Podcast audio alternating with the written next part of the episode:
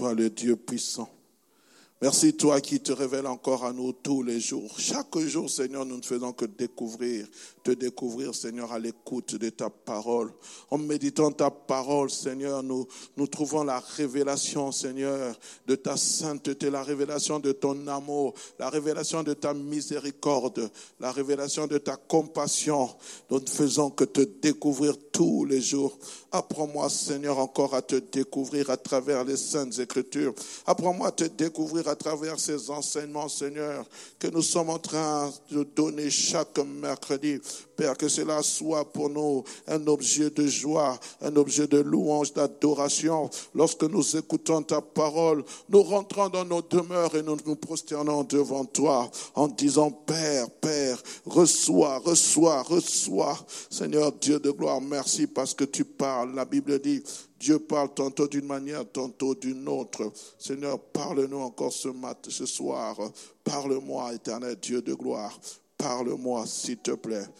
d'une ma tête et que ma coupe déborde. Seigneur, alors que nous allons transmettre ta parole, nous savons, Seigneur, que nous serons jugés doublement, Père. Seigneur, c'est toi qui m'as établi ministre. Je vais être digne de me tenir devant toi en disant, j'ai achevé l'œuvre que tu m'as demandé d'achever dans le nom de Jésus. Amen. Shalom, shalom, shalom à tous ceux qui sont ici présents. Shalom à vous qui nous suivez à travers les médias. J'aimerais vraiment insister, nous inviter, bien-aimés, à pouvoir ensemble venir en ce lieu, écouter la parole de Dieu, non seulement l'écouter, mais aussi, bien-aimés, la mettre en pratique. Vous savez, aujourd'hui, nous avons plus un peuple qui aime prier qu'un peuple qui aime écouter. Veuillez m'excuser. Dieu, dans sa parole, dans le livre de, du psaume, dit Oh, si mon peuple m'écoutait, si Israël m'écoutait, bien aimé, il faut écouter la parole du Seigneur et la mettre en pratique. Je vous salue dans le nom de Jésus. Nous sommes à notre troisième journée d'enseignement, troisième mercredi d'enseignement, avec comme thématique la bénédiction du Père sur le Fils la bénédiction du Père sur le Fils. Je ne reviendrai pas nécessairement sur tout ce que nous avons dit depuis le début. Et le mercredi passé, nous avons eu à parler de sortes de bénédictions. Nous en avons parlé de trois. La bénédiction orale ou la bénédiction verbale, la bénédiction dite matérielle et la bénédiction spirituelle. Nous sommes plus apaisantis sur la bénédiction euh, spirituel parce que cela nous, nous intéressait le plus. Mais je ne veux pas dire que nous négligeons la bénédiction orale ou verbale ainsi que la bénédiction. Euh, nous sommes plus intéressés sur la bénédiction spirituelle ou la bénédiction dite matérielle. Nous y reviendrons, Dieu voulant, euh, les jours qui viennent. Normalement, il ne reste que deux séances. Nous allons voir, vous savez que dans quelques semaines, plus ou moins dans deux semaines exactement, nous avons notre grand rendez-vous métanoïa, le rendez-vous des métanoïés, des gens qui veulent être transformés par la puissance du Saint-Esprit. Et bien aimé, préparons cela dans la prière. Alors, quand nous avons eu abordé la bénédiction orale, nous avons dit, c'est lorsqu'on prononce, on dit de bonnes paroles sur une personne, des bonnes paroles. Et souvent, je l'avais dit souvent, la bénédiction, bien aimé, c'est le supérieur qui bénit l'inférieur. Lorsque vous êtes dans Hébreu chapitre 7, verset 7 nous avons dit c'est le supérieur qui bénit l'inférieur. Et on peut nous bénir à travers des bonnes paroles, des bonnes paroles. Je prononce des bonnes paroles sur ta vie. Et dans Hébreu chapitre 11, verset 20 à 21, on dit c'est par la foi qu'Isaac bénit Jacob et en vue des choses à venir. Et ce sont des bénédictions qui nous déterminent déterminante en vue des choses à venir, des choses futures, bien aimé, parce que ton futur est aussi défini dans la bénédiction. Ton futur est renfermé dans la bénédiction, dans ces paroles qui te sont prononcés, bien-aimés. C'est pour cela j'insiste, j'ouvre cette parenthèse. En tant qu'enfant, nous devons honorer nos parents. La Bible dit, honore ton père et ta mère avec une promesse, tu vivras longtemps. Le fait aussi de vivre longtemps ici-bas sur cette terre, ça fait aussi partie de la bénédiction. Amen. Nous avons aussi la bénédiction dite matérielle et nous avons ici, c'est une façon de posséder ce qui était invisible, de posséder ce qui est palpable, ce qui était invisible mais qui devient palpable. C'est, le fait de, de posséder euh, certaines choses et Dieu peut nous bénir à travers le fruit de notre travail. Nous avons lu Job chapitre 1, le verset 9 à 10. Nous n'aurons pas le, temps de, de, le lire. Et puis de manière aussi financière, Dieu peut nous faire prospérer de manière financière. Dieu n'est pas contre à ceux que nous prospérions, qui nous bénissent de manière financière. Mais l'important, c'est de savoir comment nous utilisons ce que Dieu nous donne, bien aimé, parce que c'est déterminé. Parce que Dieu bénit ceux aussi qui bénissent les autres. Dieu peut te bénir pour que tu sois un canal de bénédiction. Amen. Il peut te bénir financièrement pour être un canal de bénédiction pour euh, son œuvre. Nous avons parlé de cette bénédiction aussi matérielle. Dieu peut nous garder en bonne santé. Il peut protéger notre descendance. Amen. Et puis nous avons eu à parler de cette troisième bénédiction, la bénédiction dite spirituelle. Nous l'avons puisé de Éphésiens chapitre 1er, le verset 3 où Dieu dit, la parole de Dieu dit, béni, béni soit Dieu, le Père de notre Seigneur Jésus-Christ, qui nous a bénis de toutes sortes de bénédictions spirituelles dans les lieux célestes en Christ. J'aime beaucoup ce passage. De toutes sortes de bénédictions spirituelles. Et nous avons eu à parler de ce Paul en train de bénir Dieu parce que Dieu nous a bénis. Ici, quand il dit béni soit Dieu, il est en train de dire loué soit l'Éternel pour ce qu'il a fait. Nous lui rendons gloire pour ce qu'il a accompli dans nos vies. Et il est en train, c'est une manière de l'adorer parce que Dieu nous a comblés de toutes sortes de bénédictions. Et nous avons dit en premier lieu, cette bénédiction concerne notre salut. Tu es béni parce que tu es sauvé. Amen. Et nous avons parlé de, de ce lieu, la Bible nous parle, j'ai eu à parler, je vais rapidement, excusez-moi, des aspects de cette bénédiction. Dieu, Paul est en train de présenter le béni qui est Dieu. C'est Dieu qui nous bénit. Le bénisseur, c'est aussi Dieu lui-même. Il présente également les bénis. Les bénis, c'est quoi? C'est nous, les croyants, les chrétiens qui croyons en Jésus-Christ. Et en, trois, en quatrième lieu, il parle de bénédiction. Il dit de toutes les bénédictions spirituelles et en cinquième, il parle du lieu de ces bénédictions. Il dit dans les lieux célestes. Amen. Et l'intermédiaire de ces bénédictions, nous, ne l'avons pas vu, mais c'est Jésus-Christ. C'est Jésus-Christ. Et le Seigneur me faisait comprendre une chose. Si vous et moi nous sommes bénis, c'est parce que Jésus-Christ est d'abord béni. Amen. Jésus-Christ est le prémisse de nos bénédictions. Avant que le Père ne puisse déverser ses bénédictions dans nos vies avant que le... Nous allons l'étudier la semaine prochaine.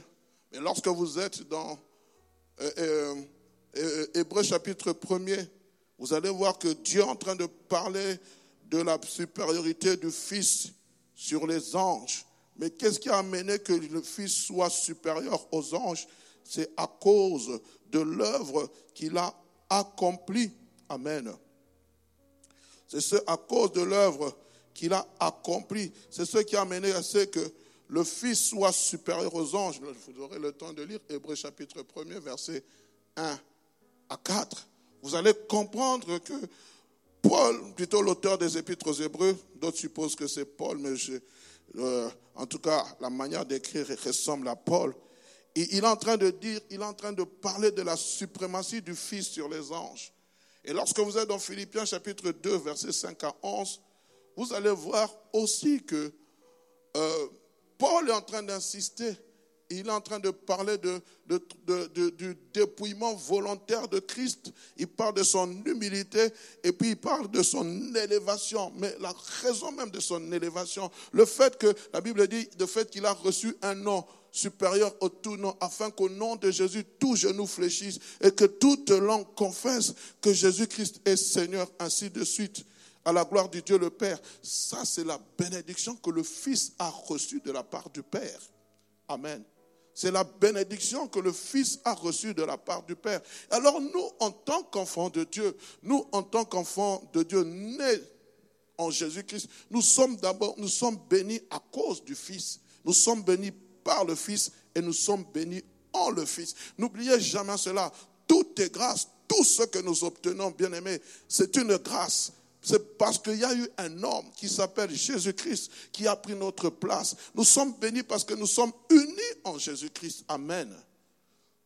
Toutes les bénédictions spirituelles, ça commence d'abord, en premier lieu, bien aimé, parce que Jésus-Christ a été béni. Jésus-Christ est le prémisse de notre bénédiction. Pouvez-vous me donner un Amen? Alors, aujourd'hui, nous allons voir le point numéro 6 que j'ai intitulé Le vrai Père. Le vrai Père, pas le vrai Père, le vrai Père. Le vrai Père.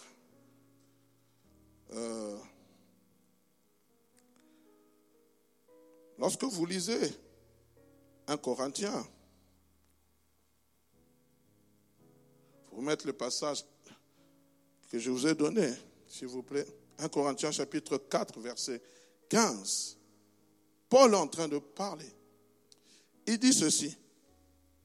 1 Corinthiens 4, 4, 15. Car vous auriez, car quand vous auriez 10 000 mètres en Christ, vous n'avez cependant pas plusieurs pères, puisque c'est moi qui vous ai engendré en Jésus-Christ par l'évangile.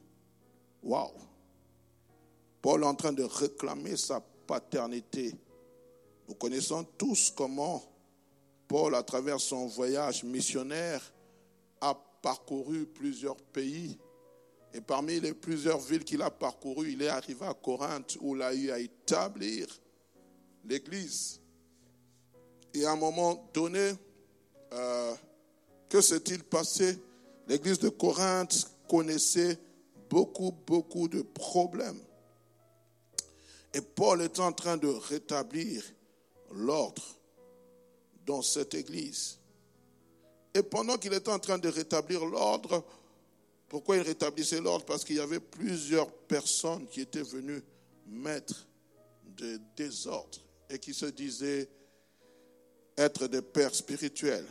Il dit, vous pouvez avoir dix mille mètres en Christ, mais vous n'avez pas cependant plusieurs pères puisque c'est moi qui vous ai engendré selon l'évangile de Jésus-Christ. Amen. Alors euh, aujourd'hui, j'aimerais un peu parler de, du vrai Père. Je ne parle pas de ce Père biologique, mais je parle parce qu'on est en train de parler de la bénédiction du Père sur le Fils. Je pense que pour qu'un Père puisse bénir le Fils, il faut que lui-même, le Père, soit un modèle en toutes choses. On ne peut pas bénir quelqu'un si on n'est pas un modèle. Amen. Il faut qu'il soit un modèle. Ici, nous sommes dans le domaine spirituel. On ne peut transmettre que ce qu'on a. On ne peut transmettre que ce qu'on est. N'oubliez jamais cela. On ne peut transmettre que ce qu'on a. On ne peut transmettre que ce qu'on est. Amen. Lorsque Pierre été en train de régner Jésus-Christ, la chose qu'il a trahi, c'est qu'il avait le même langage que Christ. On dit, tu parles comme lui. Tu tiens le même langage. Bien aimé, il y a des choses, même si on ne le veut pas, il y a des ressemblances. Lorsque votre père biologique ou votre mère, vos parents biologiques ne peuvent pas être là, on va dire, tu parles comme ta mère, tu t'habilles comme ton père, tu as la même démarche que ton père. Je me souviens, je parlais avec une personne qui me dit, j'ai vu un homme entrer dans cette église, c'était la première fois. Et quand je l'ai vu, j'ai dit, ça c'est le papa de tel. Pourquoi? Et la démarche et le visage le, trahissaient. Amen. Pourquoi? Parce que c'est comme ça, bien aimé. Alors nous allons essayer par la grâce de Dieu de, parler du vrai Père, d'essayer de puiser certaines qualités. Les qualités sont énormes, mais je pense qu'il est important parce que le Père joue un rôle prépondérant dans la vie du Fils. Le Père influence le Fils. Le Père marque le Fils. Le Père, c'est celui qui conduit le Fils à définir son avenir. Et comme je le disais, bien aimé, nous allons essayer d'étudier certaines qualités. J'en ai pu retenir quelques-unes. L'une des premières qualités importantes d'un vrai père, bien aimé, c'est qu'il doit connaître Dieu.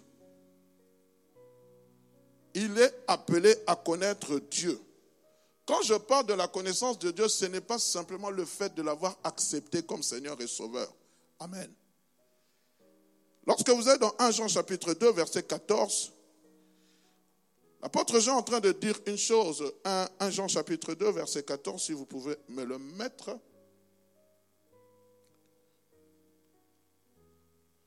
Je vous écris Père, parce que vous avez connu, celui qui est dès le commencement.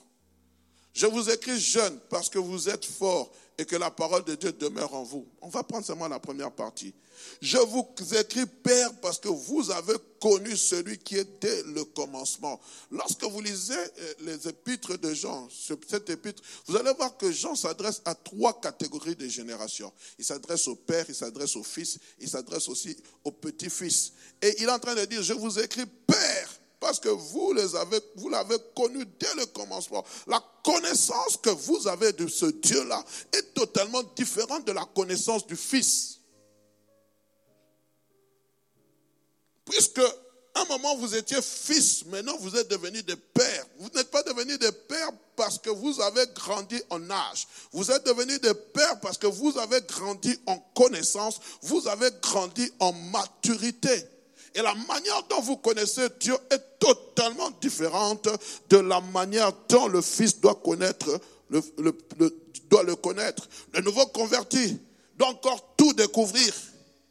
Tandis que le Père, lui, il est devenu, il devient mature. Le nouveau converti, quelquefois, il est déstabilisé. Il y a quelquefois des doutes. Au début de sa vie chrétienne, il est en train peut-être de tâtonner dans certaines choses. Oh, hier, j'étais en train de parler avec une jeune sœur. On était en train de parler, mais je pense que là, c'est quand même important. Euh, on va, ça m'a amené à réfléchir. On était en train de discuter par rapport aux relations, les relations entre les frères et les sœurs. Cette jeune sœur était en train de m'expliquer, elle me disait, bon, pasteur, voilà, euh, pour se marier, il faut connaître la personne, n'est-ce pas? Je dis oui. Et elle me faisait comprendre, mais avant de se marier, il faut d'abord bien connaître la personne. Je dis, mais ma soeur, quand quelqu'un vient te faire la cour et que tu lui dis oui, c'est-à-dire que pour toi, tu as réfléchi, tu as une assurance. Moi, je ne suis pas de celui qui encourage le concubinage ou le copinage dans l'église quand vous voulez déjà connaître une personne, vous avez un but, vous devez définir votre avenir. Amen. Pourquoi vous êtes ensemble? C'est dans quel objectif? Oh non, c'est découvre. Vous vous découvrez déjà ensemble. Tu l'as déjà dit oui, mais vous vous découvrez. Imaginez que vous ayez fait six mois ensemble et puis que tu dis ce n'est pas l'homme de ma vie. Quelles sont les blessures qui seront là, à l'intérieur de ce cœur? Je pense que c'est un problème que nous avons aujourd'hui dans l'église avec les jeunes et qu'on doit, il faudrait qu'on en parle. Et là, c'est l'importance aussi de la réunion des grands jeunes. Quand est-ce qu'on on commence une relation C'est dans quel objectif? Parce qu'il ne faudrait pas, entre guillemets, spiritualiser ces choses. Il faudrait savoir, quand je m'engage, aujourd'hui, c'est avec un planning. Jésus-Christ a dit, allez, dites à ces renards, je marche aujourd'hui, demain, et le troisième jour, je serai allé. Nous devons avoir un planning. Ce n'est pas, non, je m'engage, on regarde. Pour quand? Cinq ans. Waouh Amen. Non, mais c'est un problème sérieux. C'est un problème sérieux. On, est en train d'enrober ça dans la spiritualité alors que ça ne donne pas gloire à Dieu. La Bible dit tout ce que nous devons faire doit donner gloire à Dieu. Oh, mais pasteur, on ne fait rien. Je dis oui, jusqu'à ce que. Mais pasteur, même s'embrasser, c'est mauvais. Voilà maintenant la question. Il dit quand tu embrasses le frère, permettez-moi d'ouvrir cette parenthèse. Tu penses à quoi? Tu ne penses pas au ciel. Hein?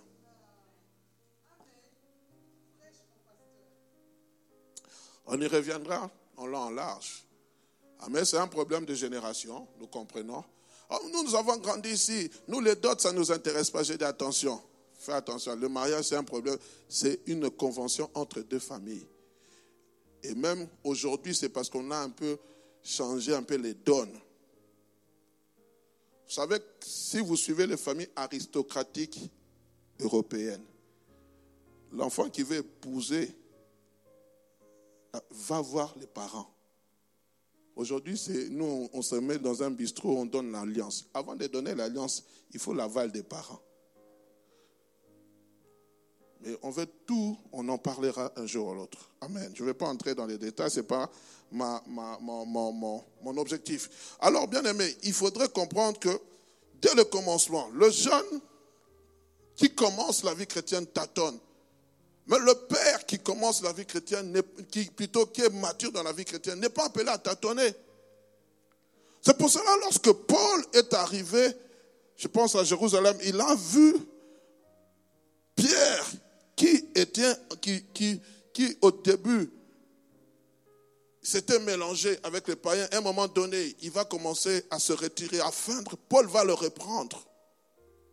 Pourquoi il dit la manière dont toi tu connais Christ, la manière à laquelle tu es déjà arrivé, il y a des choses pour lesquelles tu ne dois pas, tu ne dois pas dire que c'est bleu, c'est noir. Tu dois savoir ce que dit la parole de Dieu. Et un père doit connaître son Dieu. Quand je dis connaître son Dieu, c'est aussi quelqu'un qui connaît la parole de Dieu. Pas, il y a des choses peut-être où quand vous arrivez, je ne connais pas. Je vais faire des recherches. Amen. En ensemble. Le Père, c'est une personne mature qui n'est plus dépendante uniquement des expériences pour faire confiance en Dieu. Il poursuit son chemin avec le Seigneur parce qu'il vit par la foi, non par les ressentis, non par les sentiments. Aujourd'hui, bien aimé, permettez-moi de le dire, il n'y a plus cette dureté que nous, nous avions quand nous avions commencé la vie chrétienne.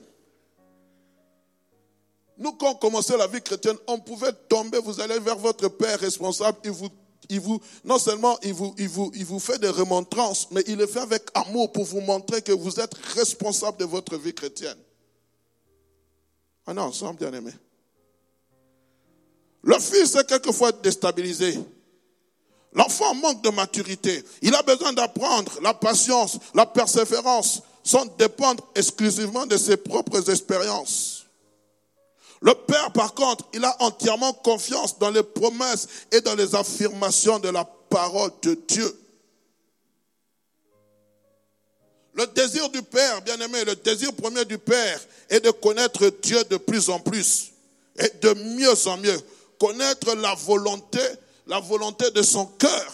C'est ça le désir du Père. Ce que je suis en train de faire, est-ce que je suis dans la volonté de Dieu? Le Père aime passer du temps avec, dans la présence de Dieu. Si vous voulez connaître un Père, bien aimé, combien de temps passe-t-il dans la présence de Dieu? Alléluia.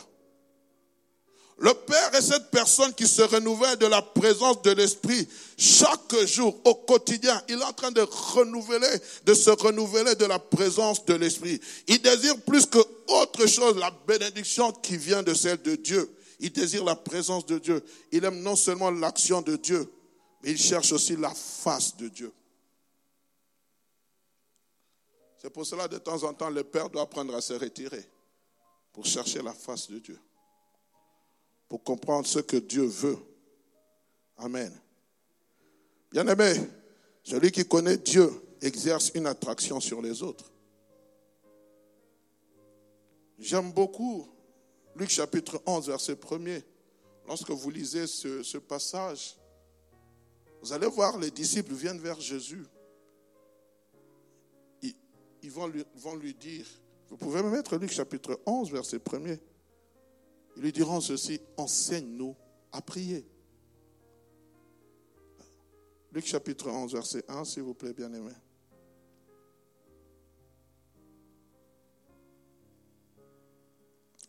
Je vais trouver ça rapidement.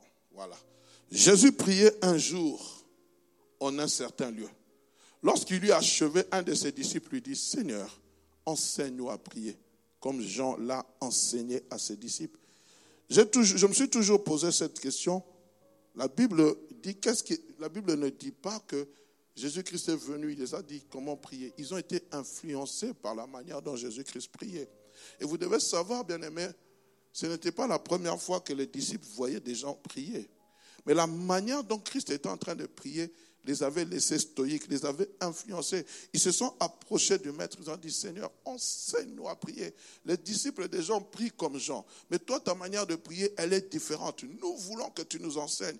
Un père exerce l'attraction sur les autres. Si vous vous retrouvez avec le père simplement pour rire, c'est dangereux. Alors, bien aimé, j'aimerais parler de deux, trois points importants concernant le Père qui connaît Dieu. La première des choses, bien aimé, un Père qui connaît Dieu, la connaissance de Dieu redonne un sens à notre vie. C'est-à-dire qu'un Père qui connaît Dieu connaît, connaît le sens et l'importance de la vie. On ne peut pas connaître Dieu sans connaître le sens de notre vie. Quand je parle du sens de notre vie, c'est-à-dire le but pour lequel Dieu nous a placés ici-bas sur terre. C'est pour cela que Paul pouvait dire racheter le temps car les jours sont mauvais. Il pouvait parler au peuple, à l'église romaine, en leur disant, réveillez-vous, car le salut est plus proche que le jour que vous avez cru. Vous savez, j'ai toujours été euh, marqué par la manière dont les disciples prenaient la vie chrétienne au sérieux pour les disciples, et normalement ça doit être aussi notre état d'esprit, Christ pouvait revenir. Pour eux, le, retour de Christ était imminent. À chaque minute, à chaque instant, Christ pouvait revenir. Mais aujourd'hui, il est dommage de constater que malgré que nous sommes dans la vie chrétienne, pour nous, le, retour de Christ n'est pas imminent. Un père qui connaît Dieu connaît le but de sa vie. Et il s'est donné un sens à sa vie. Paul pouvait dire, si je vis, ce n'est plus moi qui vis, c'est Christ qui vit en moi. Pourquoi? J'ai donné un sens à ma vie. J'ai redéfini ma vie. Pour être un influenceur, pour être une bénédiction pour le Fils bien-aimé, le Père spirituel doit avoir donné un sens à la vie. C'est pour cela, frère, permettez-moi de le dire avec tout le respect que je dois à ceux qui prêchent sur la prospérité. Le but de notre vie, ce n'est pas que nous soyons prospères ici-bas sur cette terre. Ce n'est pas le premier but. Le but de notre vie, c'est que nous puissions être passés l'éternité avec Jésus-Christ. C'est pour cela un père qui connaît Dieu prépare l'Église au retour de Christ, prépare l'Église à l'enlèvement, prépare l'Église à la sanctification, prépare le peuple de Dieu bien-aimé à la marche par la foi. Parce que, j'en parlerai tantôt, nous ne devons pas nous attacher au bien matériel. Je ne, je, je, ne dis pas que Dieu ne peut pas nous bénir. Oui, il peut le faire souverainement. Mais dans l'Église, frères et sœurs, notre objectif, ce n'est pas le premier, le premier objectif, ce n'est pas que nous soyons riches. Si nous devons être riches, c'est d'abord riche, des richesses spirituelles. Parce que bon, je ne connais pas la vie de Bill Gates. Il est riche. Je ne sais pas s'il est chrétien, je ne sais pas. Peut-être il s'est converti, je ne sais pas, vous qui suivez, peut-être Je ne connais pas ni plus celui qui a créé Facebook, mais il est milliardaire. Hein. J'ai appris que euh, celui qui est le propriétaire de Tesla vient de racheter, c'est quoi, Twitter? Il a racheté Twitter.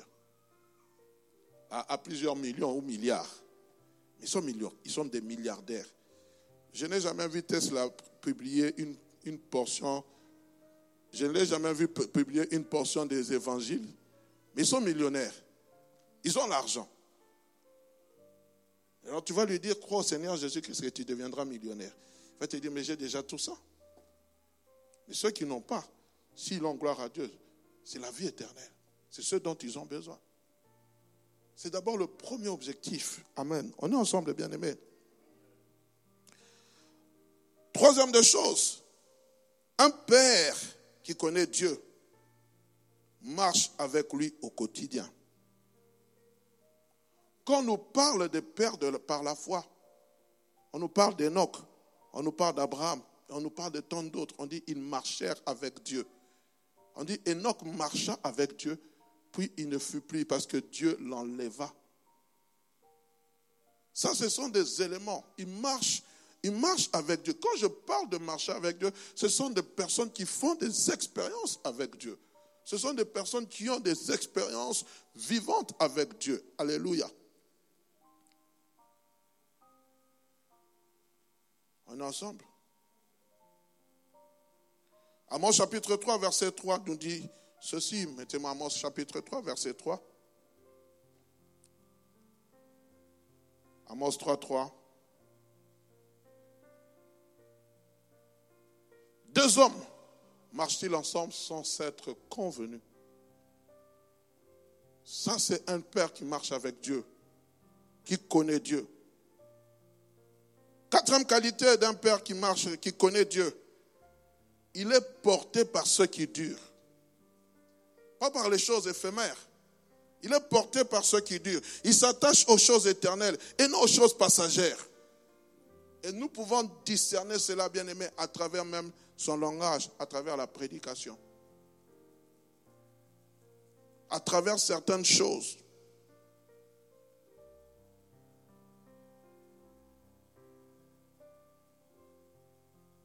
Moi, je suis de celui, avec tout le respect que je dois à certains serviteurs de Dieu, j'ai appris certains principes dans ma vie, ne jamais demander quelque chose à quelqu'un.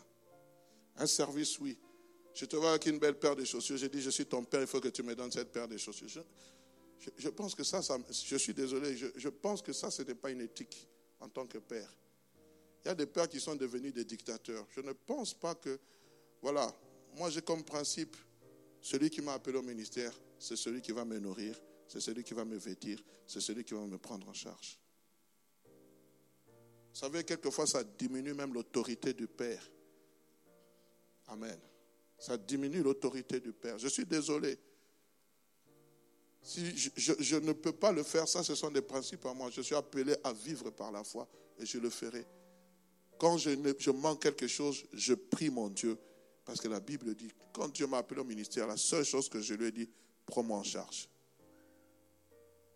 Parce que je pense que, frères et sœurs, quand Dieu te donne une mission, il te donne des promesses, il t'accorde sa main et vous êtes en alliance avec lui. Et depuis le début de mon ministère, j'ai appris à marcher par la foi. Il y a des choses qui m'arrivent dans ma vie. Je sais que ça, c'est la main de Dieu. Amen. C'est pour cela, frères et sœurs, nous devons éviter le piège de la cupidité, éviter le, piège de la flatterie, éviter le piège de ce qui peut, qui peut amoindrir votre autorité. Et vous devez apprendre à vous tenir ferme. J'en parle parce que je crois que Dieu veut susciter aussi des fils qui deviendront des pères. Il y a des choses pour lesquelles, si vous ne savez pas établir des principes dans votre vie, votre ministère va échouer. Amen. Tant que Dieu me donnera le souffle de vie, je prie qu'il me garde sur cette ligne. 2 Corinthiens chapitre 4, verset 18 nous dit, nous ne regardons non point aux choses visibles, mais à celles qui sont invisibles, car les choses invisibles sont passagères, et les choses, les choses visibles sont passagères, et les invisibles sont éternelles. Amen. C'est ce que Paul veut en train de transmettre, frère. Et c'est ce qu'un père doit transmettre à son fils. Je parle du père spirituel. Apprends à compter sur Dieu. Ne regarde pas aux choses visibles. Tout le monde dans sa vie a sa, sa, ligne de mire. Tout le monde plutôt a son chemin par lequel le Seigneur nous fait, nous fait passer. Le chemin que j'empruntais ne serait pas nécessairement le vôtre. J'aime beaucoup comme ma femme dit, moi j'ai souffert, je ne veux pas que les autres souffrent comme moi. Amen. Ce n'est pas parce que toi tu as souffert que l'autre aussi doit connaître la même souffrance que toi. Dieu peut permettre que tu souffres pour que ceux qui viennent après toi puissent marcher sur des plates-bonnes pour lesquelles toi tu as labouré. J'aime beaucoup Paul, il dit, j'ai planté, Apollos a arrosé, mais c'est Dieu qui fait croître. Amen. Peut-être moi, je suis en train de sacler pour que les autres plantent et que d'autres puissent récolter ce qu'on a planté. Et celui qui plante et celui qui, qui récolte, on est tous dans la joie parce que nous sommes dans le champ de Dieu. Amen. Cinquième qualité d'un père qui connaît, c'est la cinquième qualité, je pense. D'un père qui connaît Dieu, il a appris à louer Dieu en tout temps. Le psaume 34, verset 1er, nous en dit long. Il a appris à louer Dieu en tout temps. Il ne se tourne pas vers Dieu uniquement pour des demandes urgentes. Il a appris à louer Dieu en tout temps.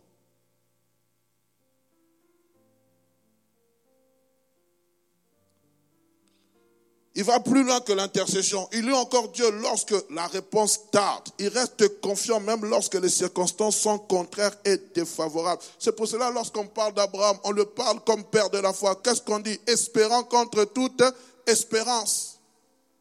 Il plaça sa confiance en Dieu. Apprendre à louer Dieu en toutes circonstances. Ah, c'est vrai. Quelquefois, ce n'est pas facile. Il ne panique pas quand la tempête se lève. Il reste confiant envers et contre tout, car il sait que Dieu est fidèle. Pourquoi? Parce que quelquefois, il se base sur ses expériences passées. Amen. Osée chapitre 6, verset 3 nous dit, connaissons et cherchons à connaître l'Éternel. Connaissons et cherchons à connaître l'Éternel. C'est important. Jean chapitre 4, verset 22 nous dit, alors que Jésus-Christ est en train de parler à cette femme, il dit, nous adorons celui que nous connaissons. J'aimerais dire à quelqu'un, la fidélité de Dieu n'est pas circonstancielle. Elle demeure intacte. Amen.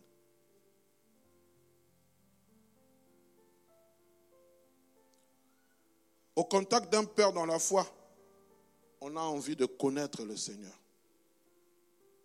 Vous savez, J'aime souvent parler de cette personne qui m'a beaucoup influencé dans le ministère. Moi, je dis, mon père spirituel, c'est le pasteur Jacques-André Verneau. C'est celui, quand je suis arrivé, qui m'a accueilli, qui m'a. Euh, qui a reconnu mon ministère, ainsi de suite. Mais il y a un homme qui, m'a beaucoup influencé. Et la manière dont cet homme m'a influencé, ce n'est pas parce que j'étais en contact avec lui. C'est parce que j'avais vu un frère qui était venu à l'époque païen. Et je l'ai vu croître dans le Seigneur. J'ai vu comment Dieu a transformé ce frère au contact de cet homme de Dieu. Et je suis allé vers lui, je lui ai dit, j'aimerais que vous puissiez être mon coach. Pourquoi? Parce qu'il m'a donné envie de connaître le Seigneur. Et quand je parlais souvent avec lui, il me, partageait ses expériences dans la foi. Il est fort dommage aujourd'hui que lorsque les gens viennent dans votre bureau, c'est toujours pour amener des requêtes. Je le dis sincèrement. Moi, j'allais, je m'asseyais, je l'écoutais me parler. J'aimais lui poser des questions sur sa vie, sur son ministère, sur son mariage. Je lui disais, mais je connais votre salaire, je sais combien on vous paie dans cette église. Mais je suis étonné que s'il y avait dix personnes, je vous le dis, s'il y avait dix personnes, au moins six personnes venaient pour un problème d'argent. Et, chaque fois, c'était moi qui, quelquefois, il me déléguait, va faire ceci. Je disais, mais je connais votre salaire. Comment vous faites pour donner à tous ces gens de l'argent? Il, il, me disait, Hugues, je ne sais pas t'expliquer. Quand je donne, je suis béni en retour. Il prenait les gens en charge dans les études. Il faisait beaucoup de choses. Je ne vais pas citer son nom. Mais c'était quelque chose qui m'avait beaucoup influencé. Dans Jean chapitre 17, le verset 3, la Bible dit, Or la vie éternelle, c'est qu'ils te connaissent, toi, le seul vrai Dieu. Ici, quand vous lisez ce passage, Jésus-Christ ne définit pas la vie éternelle dans la durée, dans la durée, excusez-moi, mais il est en train de définir la vie éternelle dans la profondeur de la connaissance. Il dit, or la vie éternelle, c'est qu'ils te connaissent, toi le seul vrai Dieu. C'est-à-dire, plus tu connais Dieu, plus tu comprendras le sens de la vie éternelle. Bien aimé, le contact avec des personnes qui peuvent vous influencer est très important. C'est important.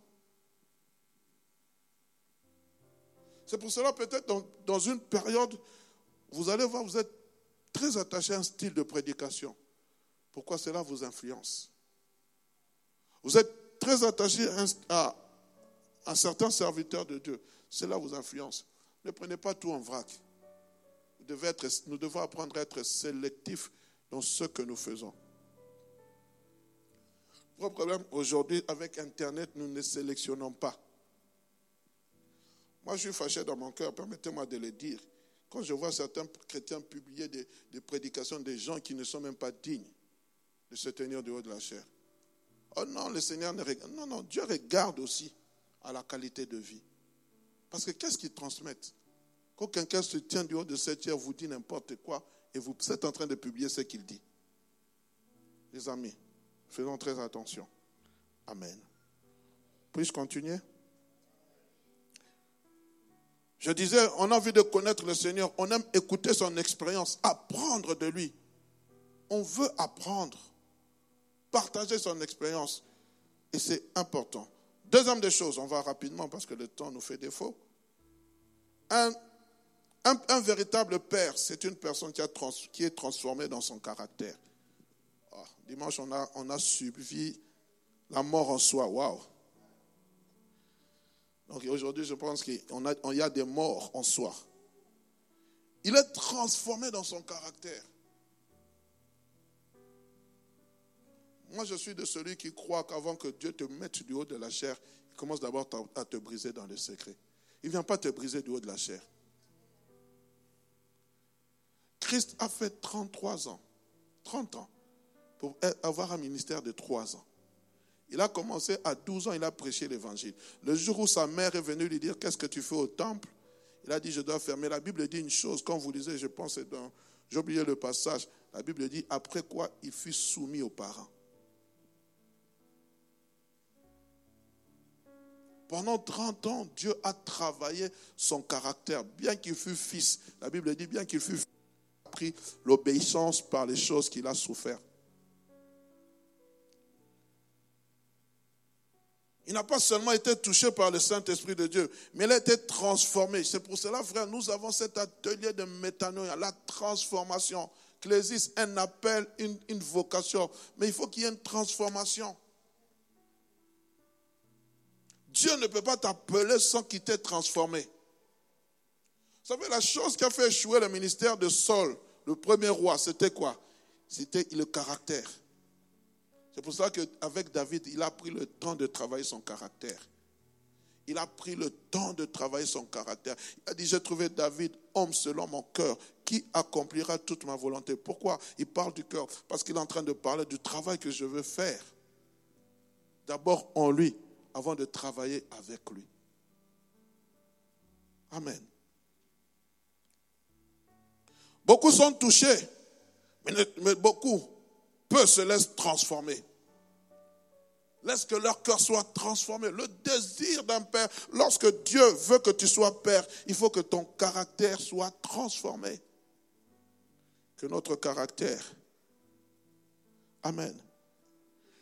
Un père est celui qui accepte de se laisser façonner entre les mains du Seigneur.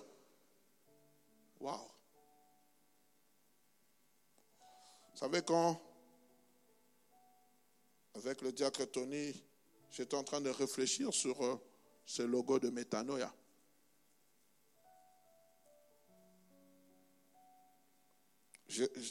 le premier dessin que j'avais voulu qu'on fasse, mais c'est parce que euh, c'était un homme qui sortait d'un cœur et qui était en train de tailler ce cœur. Il voulait faire sortir le meilleur de lui-même. Parce que vous savez bien aimé, le véritable secret de la vie chrétienne repose dans le cœur. Pour découvrir la véritable bénédiction du Père, le Fils doit toucher le cœur du Père.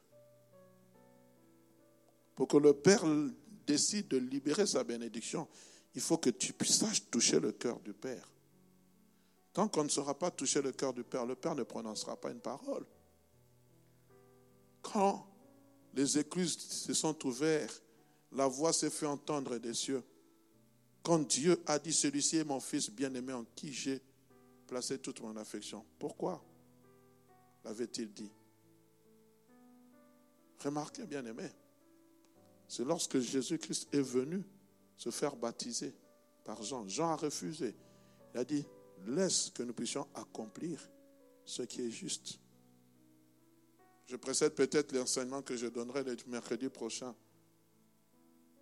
La véritable bénédiction se trouve dans l'obéissance. Dieu ne peut pas ouvrir les écluses et te bénir. Nous bénir, je ne veux pas, mais si nous ne sommes pas obéissants. Il dit, il dit celui-ci est mon fils bien-aimé en qui j'ai placé toute mon affection.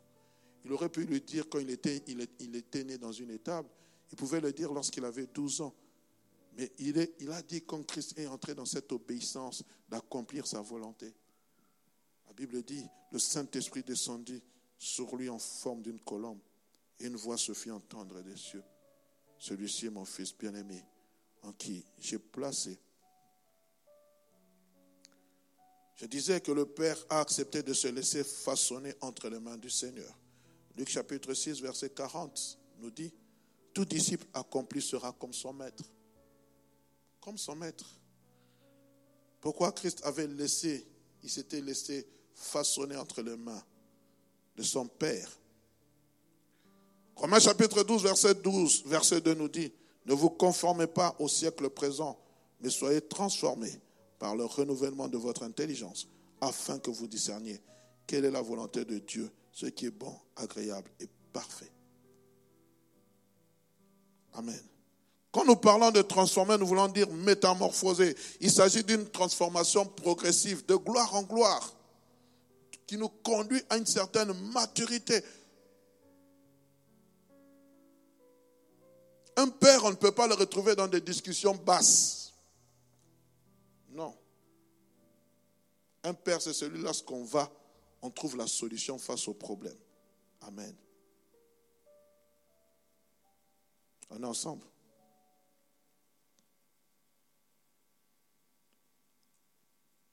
Troisième chose,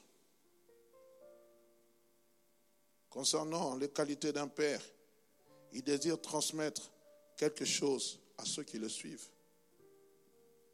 Il désire la transmission, transmettre quelque chose à ceux qui le suivent. Paul est en train de parler à Timothée dans 2 Timothée chapitre 2, verset 2, il dit, Et ce que tu as entendu de moi, en présence de beaucoup de témoins, confie-le à des, confie à des hommes fidèles qui soient capables de l'enseigner aussi à d'autres. Le désir de tout père, c'est de transmettre quelque chose. Il est arrivé un moment dans ma vie, je ne sais pas comment, j'avais décidé annuellement de descendre dans mon pays natal, qui s'appelle la République démocratique du Congo, pour être en contact avec mon père biologique, parce que j'avais besoin de lui poser certaines questions sur la vie, sur euh, beaucoup de choses. Et chaque fois que je le voyais, je lui posais des questions. Et je, le voyais être content de me parler. sur euh, l'origine de notre nom, sur euh, voilà comment il a fait ses études, comment il a rencontré ma mère, comment voilà beaucoup de choses. Parce que je, je, je, trouvais que j'étais, il y avait certaines informations dont, je n'avais pas la possession et je voulais connaître.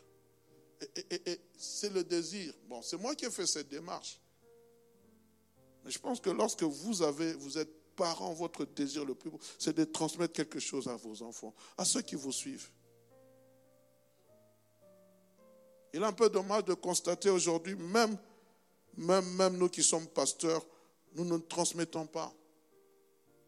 Nous gardons tout pour nous. Nous voulons garder. Je ne sais pas si c'est un testament que je suis en train de préparer, mais il faut que j'en parle. Il faut apprendre à transmettre, bien aimé. Il faut apprendre à parler à, dire. Les expériences positives comme les expériences négatives. Nos parents disaient toujours qu'ils étaient les premiers de la classe. Je me pose la question qui étaient les derniers? Moi, j'étais premier de la classe. Hein. J'ai dit, bon, mais finalement, qui était dernier chez vous? Amen. Moi, je n'ai pas honte de dire qu'une fois dans ma classe, j'ai fait 30%. Je n'ai pas honte de le dire. Ça fait partie de mes expériences négatives. Amen. Mais ça fait perdre une partie sombre de ma vie parce que c'était un moment de tumulte familial. Amen. La mère a quitté le foyer, vous vous retrouvez sans contrôle, vous faites tout ce que vous voulez. Le père n'a pas le temps de vous suivre dans les études. Aucune personne n'a une emprise sur vous, donc vous vous retrouvez comme cela. Et bon, ça fait partie des, des pages sombres de la vie. Mais le Seigneur sait quand est-ce qu'il peut vous relever. Amen. Alors le désir de transmettre quelque chose, bien aimé. Et Paul est en train de dire à Timothée, il dit, tes parents t'ont transmis, ta, grand-mère, ta mère et ta grand-mère t'ont transmis la foi, un bon enseignement. c'est une grâce, c'est une grande bénédiction qui, va en résulter. Mais maintenant, moi aussi, je te transmets autre chose. Il dit, je suis en train de t'aider dans ton appel, dans ta vocation propre. Ce que tu as appris en présence, transmets-le. Pourquoi? En toi, il y a un dépôt. Un père, c'est celui qui a un dépôt. Vous savez, s'il y a une chose que je regrette dans toute ma vie, c'est que de ne pas, être, de ne pas avoir été beaucoup en contact avec cet homme qui avait les cheveux blancs, qui s'appelait Jacques-André Vernon. C'était une personne qui était très accessible, avec qui vous pouviez échanger facilement. Mais bon, on se disait, nous sommes une autre génération, il est notre génération, mais il avait un dépôt. Et aujourd'hui, je suis en train de consommer toutes ces paroles toutes ces prédications. Et quand j'écoute ces prédications, je dis, Seigneur, comment j'ai pu passer à côté de ça? Il y a des choses que je dis du haut de cette chair, ça ne vient pas de moi, ça vient de lui. Pourquoi? Parce que heureusement qu'il a laissé ça sur bande sonore. Et nous devons apprendre à transmettre aux autres. Amen. Ce que tu as reçu de moi, confie-le à d'autres. Amen. Dans 2 Timothée chapitre 4, verset 5, écoutez ce que, que Paul dit à Timothée. Remplis bien ton ministère. Remplis bien ton ministère. Pourquoi? Il faut transmettre. Tu as quelque chose à transmettre. Alors nous allons aller rapidement. Le point D. D, c'est le chiffre 5. Hein? D, c'est 5 A, B, C, D. OK, 5. Une qualité aussi d'un bon père, de celui qui doit bénir le Fils, c'est une personne qui a compassion au point de donner sa vie.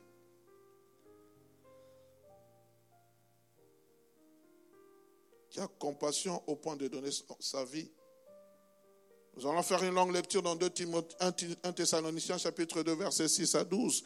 La Bible dit, nous n'avons pas cherché la gloire qui vient des hommes, ni auprès de vous, ni auprès des autres. Et pourtant, comme des apôtres de Christ, nous aurions pu nous imposer. Mais nous avons été pleins de douceur au milieu de vous, comme une mère prend soin de ses enfants.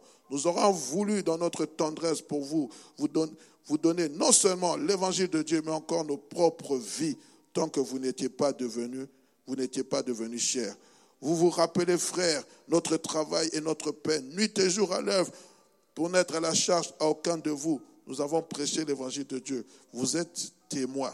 Et Dieu aussi nous, et, Dieu aussi, que nous nous sommes comportés d'une manière sainte, juste et irréprochable envers vous qui croyez. Vous savez aussi que nous avions été pour chacun de vous ce qu'un père est pour ses enfants nous vous avons exhorté, consolé, adjuré de marcher d'une manière digne de Dieu qui vous appelle à son royaume de gloire. Amen. Avoir compassion au point de donner sa vie. S'il y a une chose qui commence à manquer de nos jours, et j'en pense que en préparant cet enseignement, je suis en train de prier aussi, Seigneur, redonne-moi ces qualités. Ce sont des choses comme la compassion, la miséricorde. Amen. Un véritable père, bien-aimé, ne s'occupe pas, ne prend pas soin de lui, mais prend soin de ses enfants. Comment moi je peux porter, bien m'habiller, mes enfants sont en haillons? Amen. Comment moi je peux être à l'aise, manger et mes enfants ne mangent pas? Je parle de manière des enfants biologiques. Il y a la compassion. La Bible dit pleurez avec ceux qui pleurent, réjouissez-vous avec ceux qui se réjouissent. Christ parlant de ce bon berger, il dit, lorsqu'il voit une brebis est absente, il laisse les neuf, brebis, il va chercher la brebis qui manque.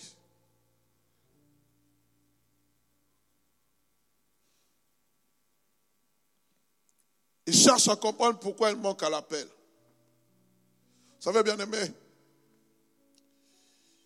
il est toujours difficile lorsque vous... Ça fait mal lorsque vous perdez une brebis. Ça ne fait pas plaisir. Je ne pense pas que Jésus-Christ s'est réjoui de ce que Judas allait le trahir. Il lui a donné l'occasion de se repentir. Ça fait mal. Ça fait mal lorsque vous vous sacrifiez pour l'œuvre et qu'une autre personne vienne, un lourd ravisseur vient prendre. Ça fait très mal.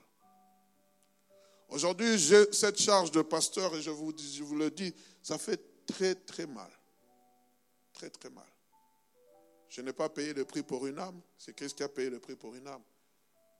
Mais Christ me demande de payer le prix pour garder ses âmes dans la prière, dans le suivi.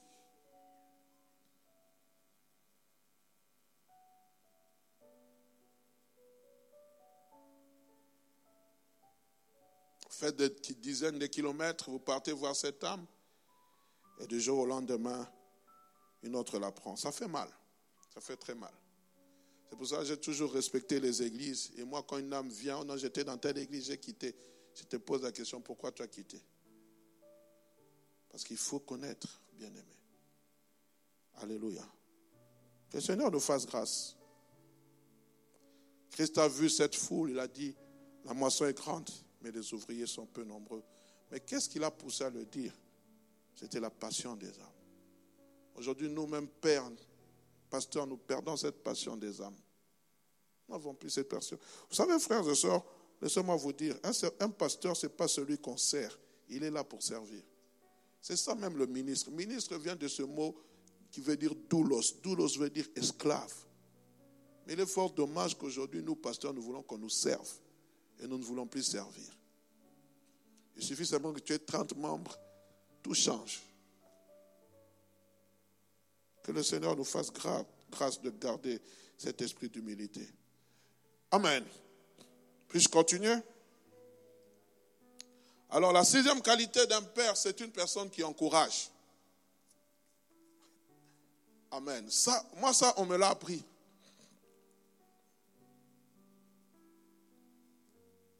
C'est une personne qui sait encourager. Amen. Qui sait encourager. Alléluia.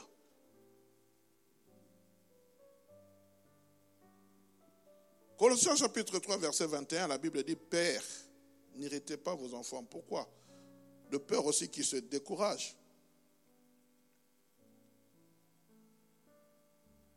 Apprendre à encourager. Pasteur, je ne serai pas, je ne serai pas, tu seras.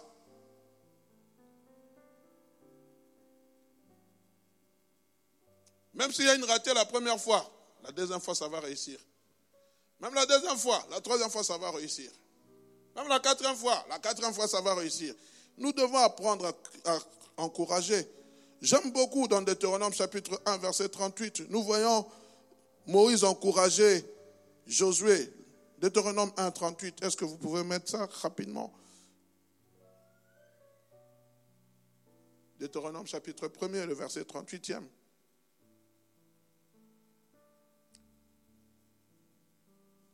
Josué, fils de Nun, ton serviteur y entrera. Fortifie-le. Écoutez comment Dieu dit à Moïse. Tu vas le fortifier, car c'est lui qui mettra Israël en possession de ce pays.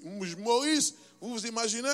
Moïse, qui pendant 40 ans a pris le peuple d'Israël sous ses ailes. Et parce qu'il a frappé le rocher au lieu de parler au rocher, Dieu a dit, tu n'entreras pas dans le pays que je t'ai promis. Mais maintenant, c'est ton successeur, Josué, que tu as préparé depuis longtemps, qui va, qui va faire entrer. Hé, les amis, il faut avoir un cœur. Hein? Mais Dieu dit, tu vas l'encourager.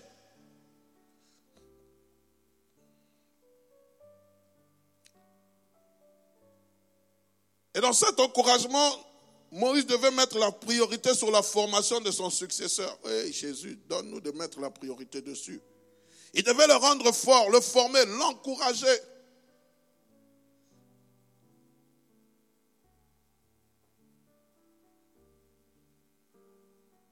L'encouragement, bien aimé, c'est la qualité d'un père spirituel. Il encourage toujours la foi de l'autre. Tu peux faire mieux. Frère, ce que nous sommes aujourd'hui, c'est parce qu'un jour quelqu'un a cru en nous. Bien aimé, lorsque quelqu'un ne croit pas en vous, alors vous-même croyez en vous-même. Si votre père ne croit pas en vous, toi tu dois croire. Oh non, pas lui. Je me souviens à l'époque, quand on était en train de, de prêcher dans les cellules, le responsable du m'a dit ce mois-ci, tu ne vas pas prêcher. Le Seigneur m'a dit, tu vas prêcher. Je me suis encouragé moi-même, j'ai comme ça préparé la prédication. Pourquoi? Parce que le Seigneur croit d'abord en toi. Et un père doit apprendre à encourager chacun de nous. Bien aimé, si je vous ai découragé dans un certain domaine, veuillez m'excuser. Parce que lorsqu'on encourage quelqu'un, c'est une forme de bénédiction. C'est une forme de bénédiction. Quand on t'encourage dans un domaine, c'est une forme de bénédiction.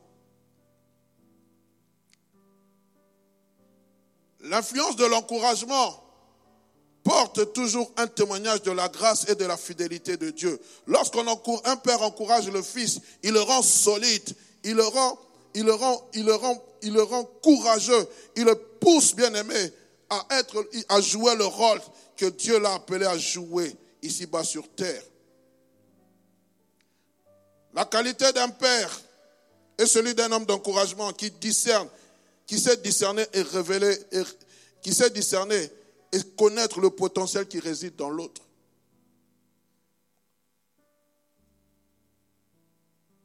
J'étais, je n'étais pas là vendredi, j'étais à un mariage, et j'ai eu écho de la réunion du vendredi. Et cela m'a poussé à encourager le frère qui a apporté la parole le vendredi. Tu peux le faire en cachette, mais aussi peux le faire en public. Cela m'a encouragé. Nous devons apprendre à nous encourager les uns les autres. Quand tu regardes la personne, même celui qui balaye, je me souviens à un moment donné, quand je venais le mardi, je voyais l'église propre, je prenais le téléphone, j'envoyais un SMS pour encourager ceux qui ont travaillé. Bon, bien sûr, par le canal du responsable. Pourquoi il faut encourager? Peut y avoir des ratés, certes, il faut encourager. Les amis, c'est ça la qualité d'un père. Tu peux faire plus. Relève-toi, va de l'avant. Tu sais discerner le potentiel qu'il y a dans cette personne. Tu sais qu'elle peut faire mieux que toi. Et le désir d'un père, c'est que celui qui sera après toi fasse mieux que toi. Pas comme toi. Le désir, le jour où je ne serai peut-être plus pasteur dans cette église, parce qu'un jour je ne serai plus pasteur dans cette église, que celui qui viendra après moi puisse faire mieux que moi. Dites-moi Amen. Même si vous refusez, c'est la vérité.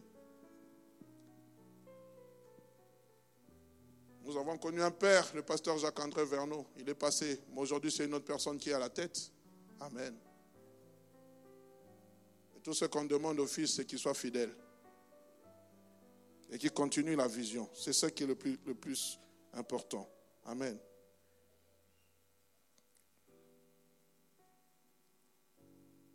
Un père n'encourage pas en rappelant les passés, les fautes du fils. Il y a des ans, tu avais fait ceci. Non, ce n'est pas ça la qualité d'un père. Un père, c'est oublier le passé du fils et le porter vers son avenir. La Bible dit, cette fois le juste tombe, cette fois il va se relever. Amen. Il est important, bien aimé, de savoir cela. J'aime beaucoup un homme dans la Bible qui s'appelle Barnabas. Alors que Paul vient de se convertir, c'était un homme qui était violent, qui était en train de massacrer les églises. Paul est appelé au ministère, mais plusieurs refusent de croire en son ministère. Plusieurs refuse de, de, le porter à cœur. Mais il y a un homme qui a su discerner. Il a dit, nous sommes en train de passer à côté de quelque chose avec cet homme. Il va le prendre sous ses ailes. Il va le prendre à côté de lui pendant plusieurs années. Il va être avec lui, travailler avec lui, lui montrer le chemin de l'évangélisation. Mais aujourd'hui, lorsqu'on parle de Barnabas, quand je lisais, la Bible dit que son nom est cité 27 fois dans les livres des actes et des apôtres. Mais allez citer le nom de Paul. Paul, vous commencez à partir des Romains, vous commencez Corinthiens, vous entrez dans toutes ces épîtres. Paul. si Paul est connu aujourd'hui, c'est parce qu'il y a un homme qui était comme pour lui comme un père, qui a cru en lui et qui a su l'encourager. Il n'a pas regardé à son passé, il n'a pas regardé à son défaut. Oui, le monde le condamnait, oui, l'Église le condamnait. Même Ananias, lorsque Dieu l'a envoyé, il a dit, mais tu ne sais pas que cet homme c'est un violent. Mais Dieu dit, c'est un homme qui portera mon nom très loin jusqu'au grand de ce monde. Et Barnabas a dit, moi je vais travailler. Si vous ne croyez pas en lui, moi je crois en lui. Mais j'aime aussi la manière dont Paul se présente. Il dit, je suis le moindre de tous les apôtres. Bien que j'ai travaillé plus que tous, moi, je suis le moindre de tous. Pourquoi je suis le moindre? Moi, je n'ai jamais été en contact avec le maître. Eux, ils étaient en contact avec le maître, de manière physique. Mais il y a eu un homme qui a cru en lui, bien-aimé. Il l'a introduit dans ce comité pastoral et Paul a fait un travail. La question que je pose alors que je suis en train de clôturer ce temps. Père, crois-tu au Fils? Moïse a cru en Josué, lui a donné la relève. Élie a cru à Élisée, il lui a donné la relève. Barnabas a cru en Pierre, à Paul, il l'a conduit dans le chemin du ministère. Nous qui sommes des pères, en qui croyons-nous? Parce qu'un père n'est pas éternel. Il n'y a que Dieu seul qui est éternel. Un père doit préparer la relève, car une relève sans successeur, ce n'est pas un succès, mais c'est un échec. Que mon Dieu vous bénisse, qu'il vous bénisse abondamment.